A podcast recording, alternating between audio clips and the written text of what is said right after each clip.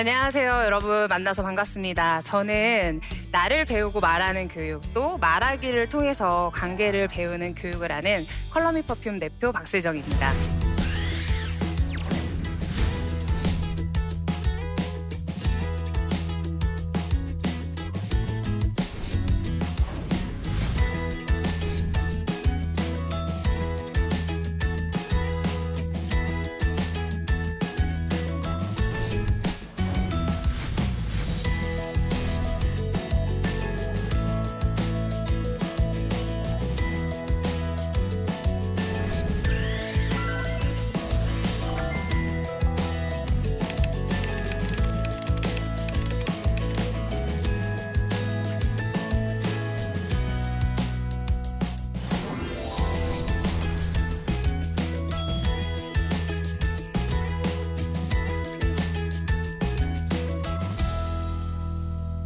네.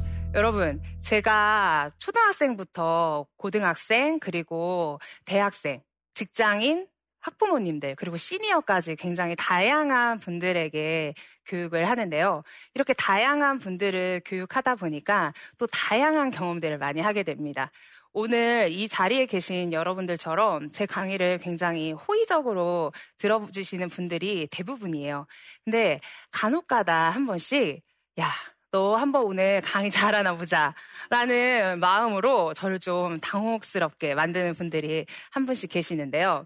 어, 여러분들한테 질문 하나 드릴게요. 혹시 초등학생이 저를 난감하게 할까요? 아니면 좀 학부모님들, 특히 어머님들이 저를 어렵게 할까요?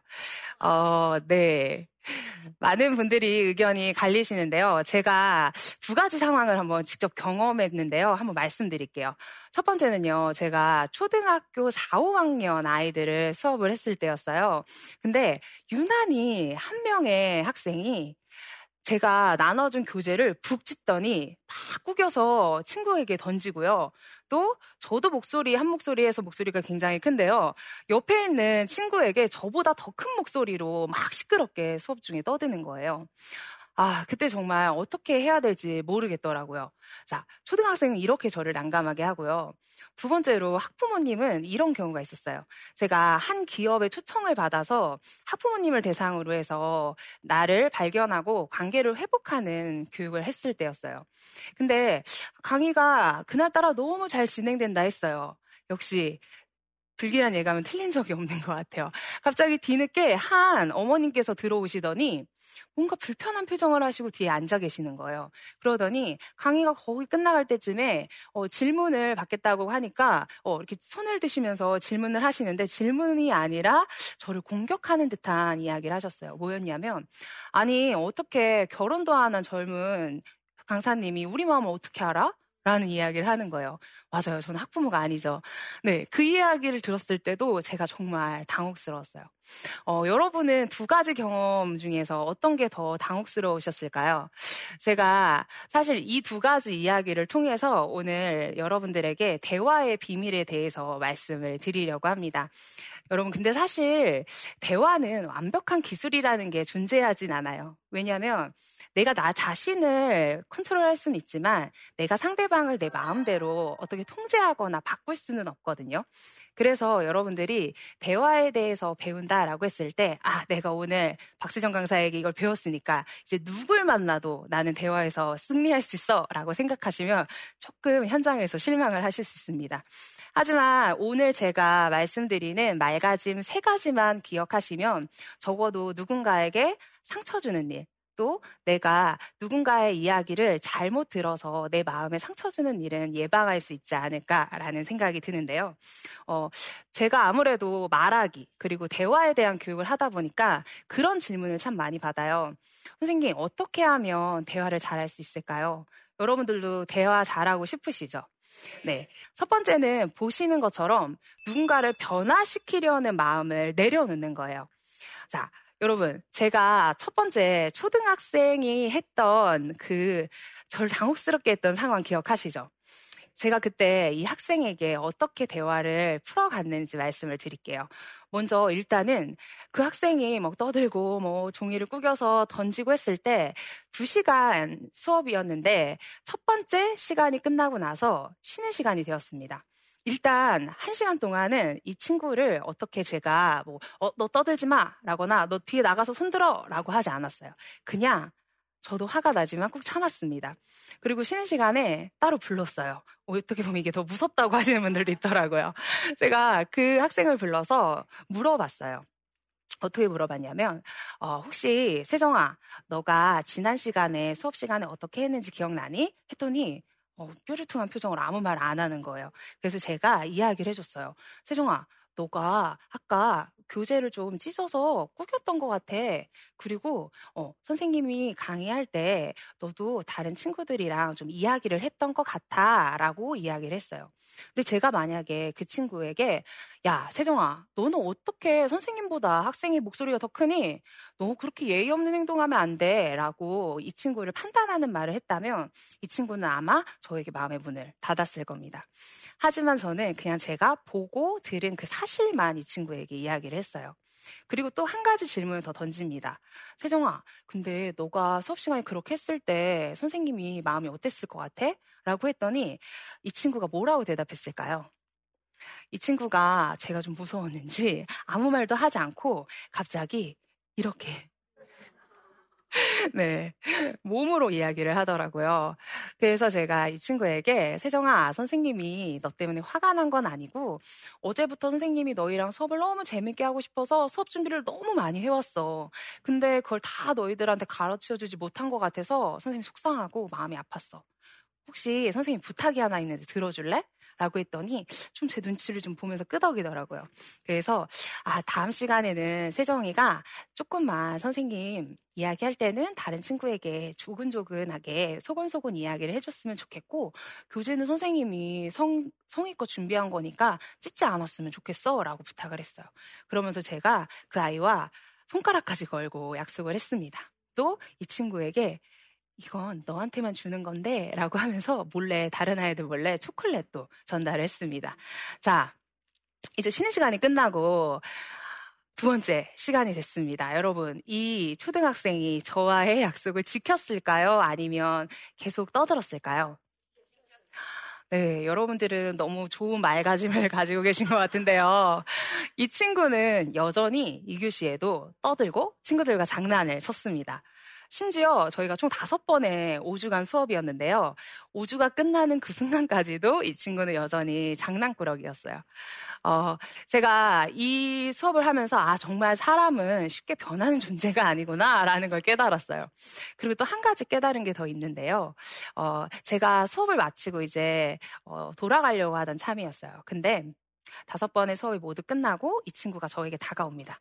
갑자기 주머니에서 무언가를 꺼내서 저에게 건넵니다. 자, 정말 중요한 순간인데요.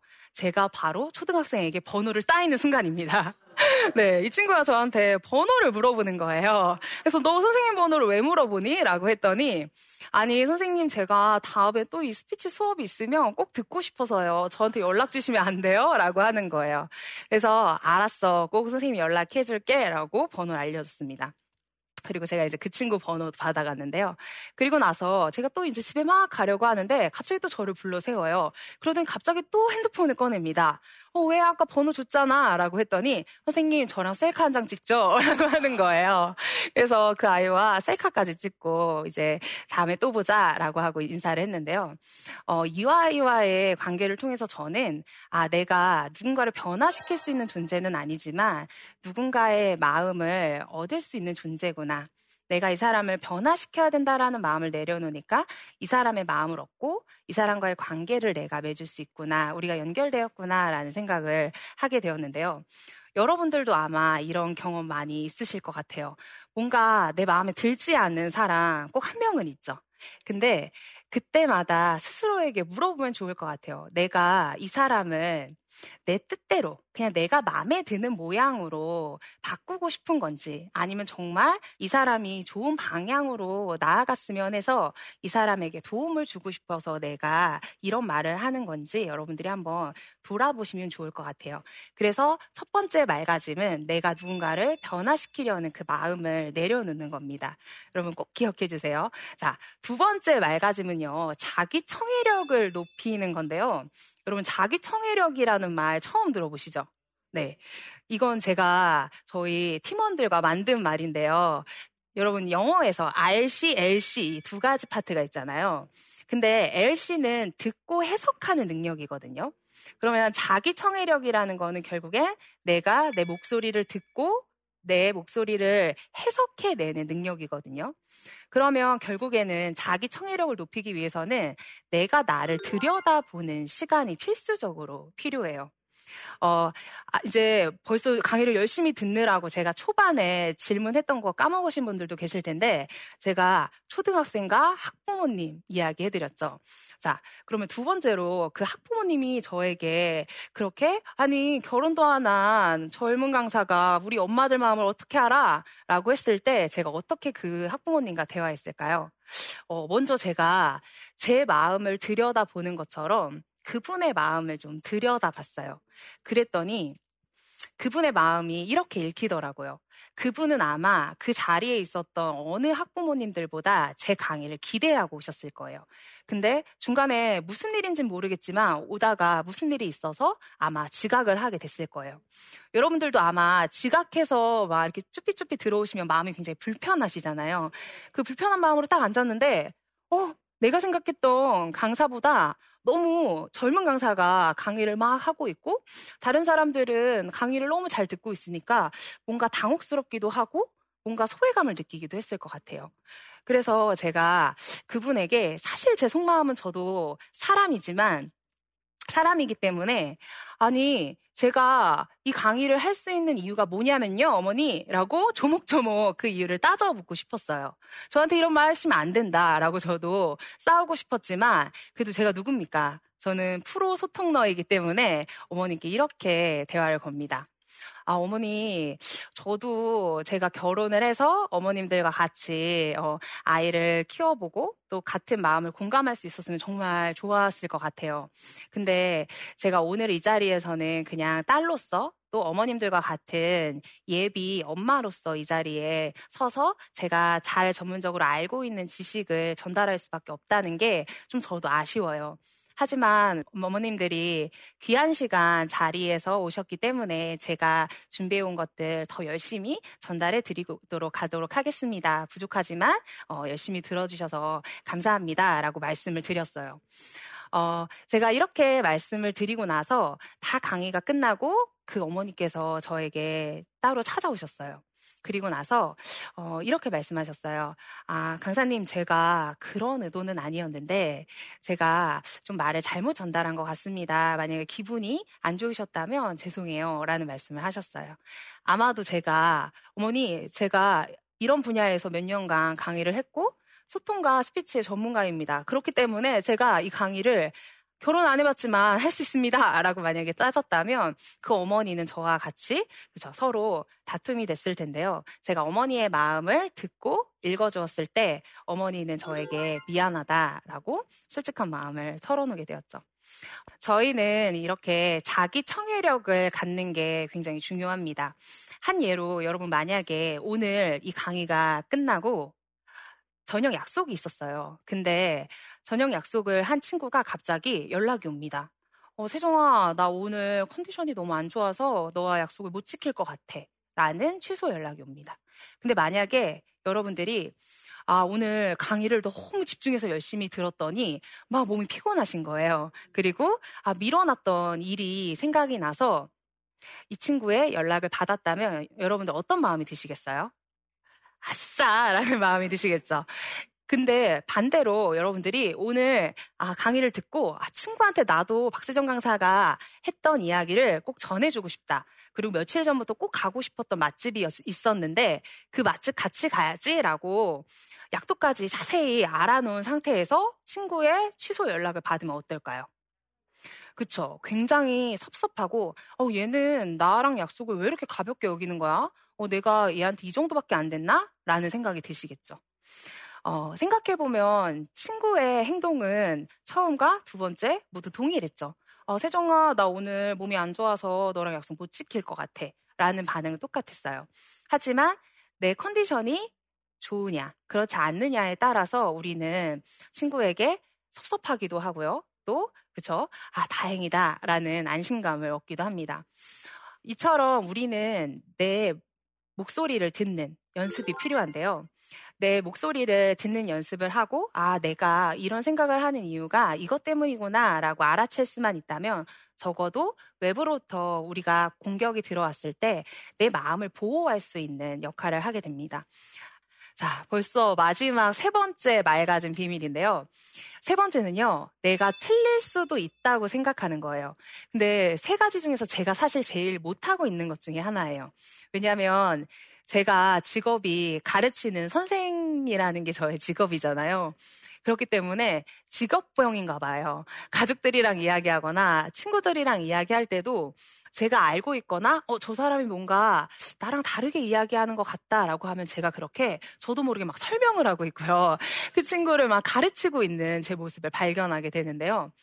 어, 근데 제가 어느 날 문득, 아, 내가 이러면 안 되겠다라는 생각이 들었어요. 제가, 어, 저도 제 어렸을 때부터 지금까지의 제 삶을 돌아보는 시간을 가졌었는데요. 그때 제가, 아, 내 마음을 알아차리는 순간이 있었어요. 그게 언제였냐면 제가 초등학생 때였어요. 여러분들 보시기에 제가 좀 털털한 성격일 것 같으세요? 아니면 좀 꼼꼼한 성격일 것 같으세요? 네. 아, 꼼꼼하게 봐주셔서 너무 감사하지만 제가 굉장히 털털하고 덜렁거리는 성격이에요. 근데 초등학교 때는 얼마나 심했냐면요. 제가 어, 학교 다닐 때 실내화 주머니 갖고 다니시잖아요. 근데 그 실내화 주머니를 그냥 가만히 들고 학교를 오가면 좋은데 항상 실내화 주머니를 막 돌리면서 네, 등교를 하는 학생이었어요. 근데 항상 어머니께서 지금은 번호키지만 실내화 가방에 열쇠를 넣어 주셨거든요. 근데 제가 실내 주머니를 막 돌리고 다니다가 열쇠를 수도 없이 잃어버리는 어, 초등학생이었는데요. 어느 날은 제가 학교를 이제 가기 전에 어머니께서 세정아 오늘은 우리 외식할 거야. 너가 좋아하는 함박 스테이크 먹을 거니까 학교 끝나면 바로 들어와라고 하시는 거예요. 그래서 제가 그날은 얼마나 더 신이 나요. 그래서 실내 아침을 더 세게 막 돌리면서 제가 집에 들어왔어요. 근데 아니나 다를까 제가 집에 문을 열려고 실내 주머니에서 막 열쇠를 찾았는데 열쇠가 없는 거예요. 아, 그때 저는 여러 번 반복됐, 반복됐던 일이지만, 아, 어떡하지? 열쇠를 잃어버렸네? 아, 엄마가 올 때까지 기다려야겠다라는 좀 무서운 마음을 가지고 쭈그려 앉아서 엄마를 기다렸습니다. 근데 어머니가 도착해서 저에게 쭈그려 있는 저를 딱 보시더니 엄마는 직감적으로 아셨나 봐요. 저에게 막 화를 내시면서 세정아, 너 나가서 오늘 외식 없으니까 열쇠 찾을 때까지 들어올 생각하지 마. 라고 하시는 거예요. 네. 근데 저희 어머니가 굉장히 좋은 분이시거든요. 네, 이 방송을 보시면 아마 어머니께서 너는 왜 나를 나쁜 엄마로 만드니? 라고 하실 수도 있을 것 같은데 사실 여러 번 반복되다 보니까 엄마도 화가 많이 나셨을 거예요. 근데 그때 제 마음에 굉장히 상처가 됐었어요. 왜냐하면 저는 신라 주머니를 신나게 돌렸던 이유가 뭐였죠? 네, 가족들과 오랜만에 함께 외식을 할 생각에 굉장히 신이 났었거든요. 근데 엄마는 제 마음을 알지 못하고 그저 제가 실내화 주머니를 돌려서 열쇠를 잊어버렸다라는 사실만 중요했던 거죠. 그래서 저는 울면서 그날 밤 늦도록 이렇게 동네를 돌아다니면서 열쇠를 찾았던 기억이 제 무의식 속에 상처로 남아있더라고요. 그때 제가 깨달았어요. 아, 내가 누군가의 행동을 비난하고 뭔가 책망할 때 나 또한 그때처럼 이 사람이 왜 이런 행동을 하게 됐을까라고 생각하지 않고 그냥 내 추측대로 비난하지 않았을까라는 생각을 하게 됩니다. 그래서 그때 저는 아, 이제 내가 좀 더 누군가를 가르치고 내가 그 사람에게 비난하기 전에 아, 그 사람이 왜 그런 행동을 했을까 한번 물어보자 라는 생각을 하게 됩니다. 그리고 제가, 어, 주변에서 저에게 많이 물어보세요. 아, 어떻게 하면 슬퍼하는 사람들을 위로할 수 있을까요? 라는 질문을 많이 하시거든요. 근데 그때 우리가 많이 하는 실수가 있어요. 뭘까요? 괜찮아. 별거 아니야. 시간이 지나면 괜찮아질 거야. 라는 이야기를 많이 하거든요. 근데 사실 괜찮을까요? 그쵸. 그 일을 겪은 사람은 괜찮지 않거든요. 그래서 우리는 우리가 쉽게, 아, 괜찮아. 라고 하는 추측도 다시 한번 생각해 볼 필요가 있습니다. 마치 우리가 길을 걷다가 돌멩이에 걸려서 넘어졌을 때 무릎팍에 피가 나고 멍이 들면 우린 괜찮지 않죠. 우린 이렇게 육체적인 부상을 당하기도 하지만 누군가의 상처의 말 때문에 우리는 심리적, 정서적인 부상을 당하기도 하는데요. 그때 나는 너무 마음이 아프고 나는 슬픈데 괜찮아. 아, 이게 뭐 별것도 아니야. 나도 이런 경험 많이 해봤는데 시간이 지나면 다 괜찮더라. 라고 만약에 이야기를 한다면 어떨까요? 마음이 더 많이 아프겠죠. 그래서 우리는 누군가의 마음을 내가 읽는 것과 틀릴 수 있다. 내 추측이 틀릴 수 있다 라고 생각하는 것이 굉장히 중요합니다. 여러분, 제가 지금까지 세 가지 말가짐을 여러분들에게 전해드렸는데요. 이 세 가지 말가짐을 제가 한 문장으로 정리를 해볼까 하는데요. 바로, 비난은 쉽고 사랑은 어렵다라는 말입니다. 여러분, 누군가를 비난하는 일은 우리 배워본 적도 없는데 참 누군가 잘못한 거 꼬집어내는 건 쉽거든요. 제가 스피치 강사잖아요. 근데 스피치를 가르치다 보면 제 제자들이 어, 가끔은 듣는 귀가 밝아져서 선생님, 제가 이제 다른 사람들 강의를 못 듣겠어요. 이제 저 강사는 어, 손을 저렇게 하면 안 되는데, 아, 말을 저 이야기부터 하면 안 되는데, 저 이야기는 마지막에 해야지 더 맛깔나는데, 이렇게 듣는 귀가 열린다라고 하거든요. 고작 스피치 몇 주 배웠다고 해서 다른 사람의 어, 자, 단점은 쉽게 찾아내게 되더라고요. 근데 그 사람을 사랑하게 하는 거는 우리 어떨까요? 아무리 누군가를 사랑할 수 있는 책을 보거나 강의를 들어도 우리는 쉽게 누군가를 사랑하기는 좀 어려운 존재인 것 같아요. 하지만 여러분, 사랑하는 게 힘들다면 여러분들이 지금 무의식적으로 내뱉고 있는 비난의 말, 앞에서 말씀드렸던 것처럼 누군가를 내가 변화시키려고 하는 마음, 그리고 누군가의 마음을 내가 들여다 보기 어려워서 그냥, 아, 몰라. 그냥 내 멋대로 판단해버릴래. 라고 들여다보지 않았던 것들. 그리고, 아, 저 사람은 분명 저런 사람일 거야. 라고 추측했던 그 마음들을 멈추기만 하셔도 여러분들이 사랑에 좀 더 가깝게 접근할 수 있지 않을까라는 생각을 해봅니다.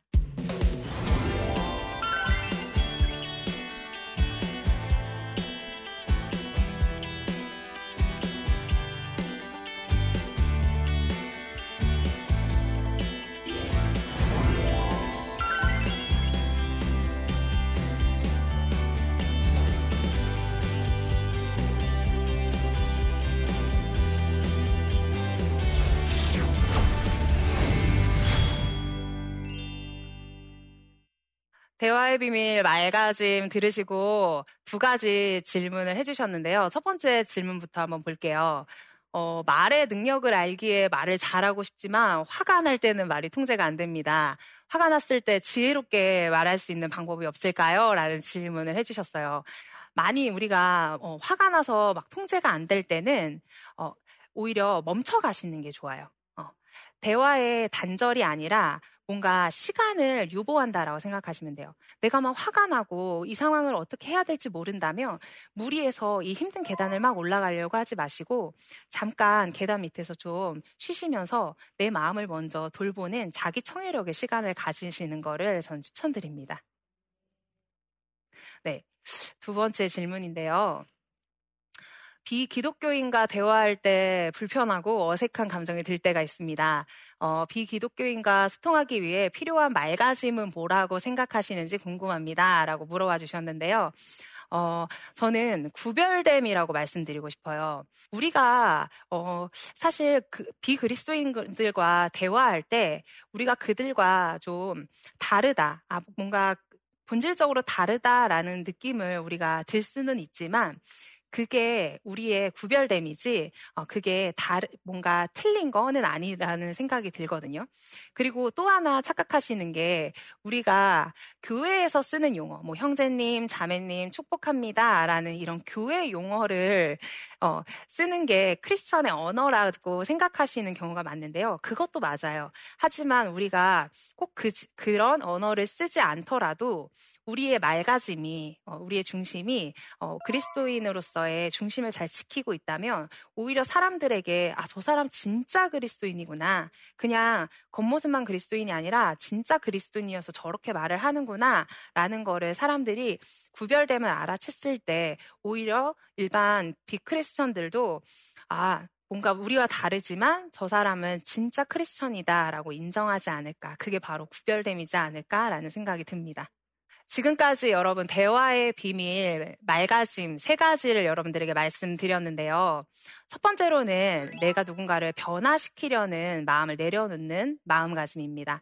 그리고 두 번째는 자기 목소리를 듣고 해석하는 자기 청해력을 높이는 맑아짐이고요. 마지막으로는 누군가를 쉽게 추측하고 판단하는 걸 내려놓는 맑아짐인데요. 이 세 가지 맑아짐과 더불어서 여러분들이 누군가에게 정말 깊은 공감과 깊은 듣기를 좀 경험시키는 그런 프로 스토너가 되시기를 간절히 바라겠습니다. 감사합니다.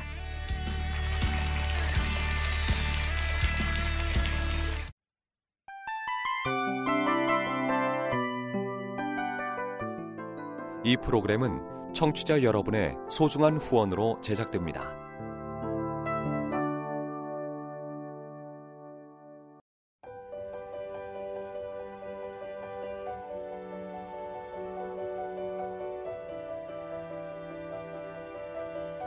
세상에는 수많은 교회들이 있지만 더 깊이 있는 말씀 강해를 찾기 위해 크기로만 교회를 선정하지 않습니다.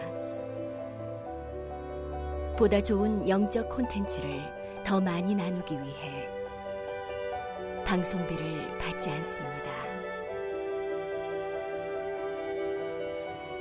1년 365일 복음만 전하고 싶어서 우리는 광고를 하지 않습니다. 온누리의 복음을 땅끝까지 CGN TV와 함께 땅끝 성교사가 되주세요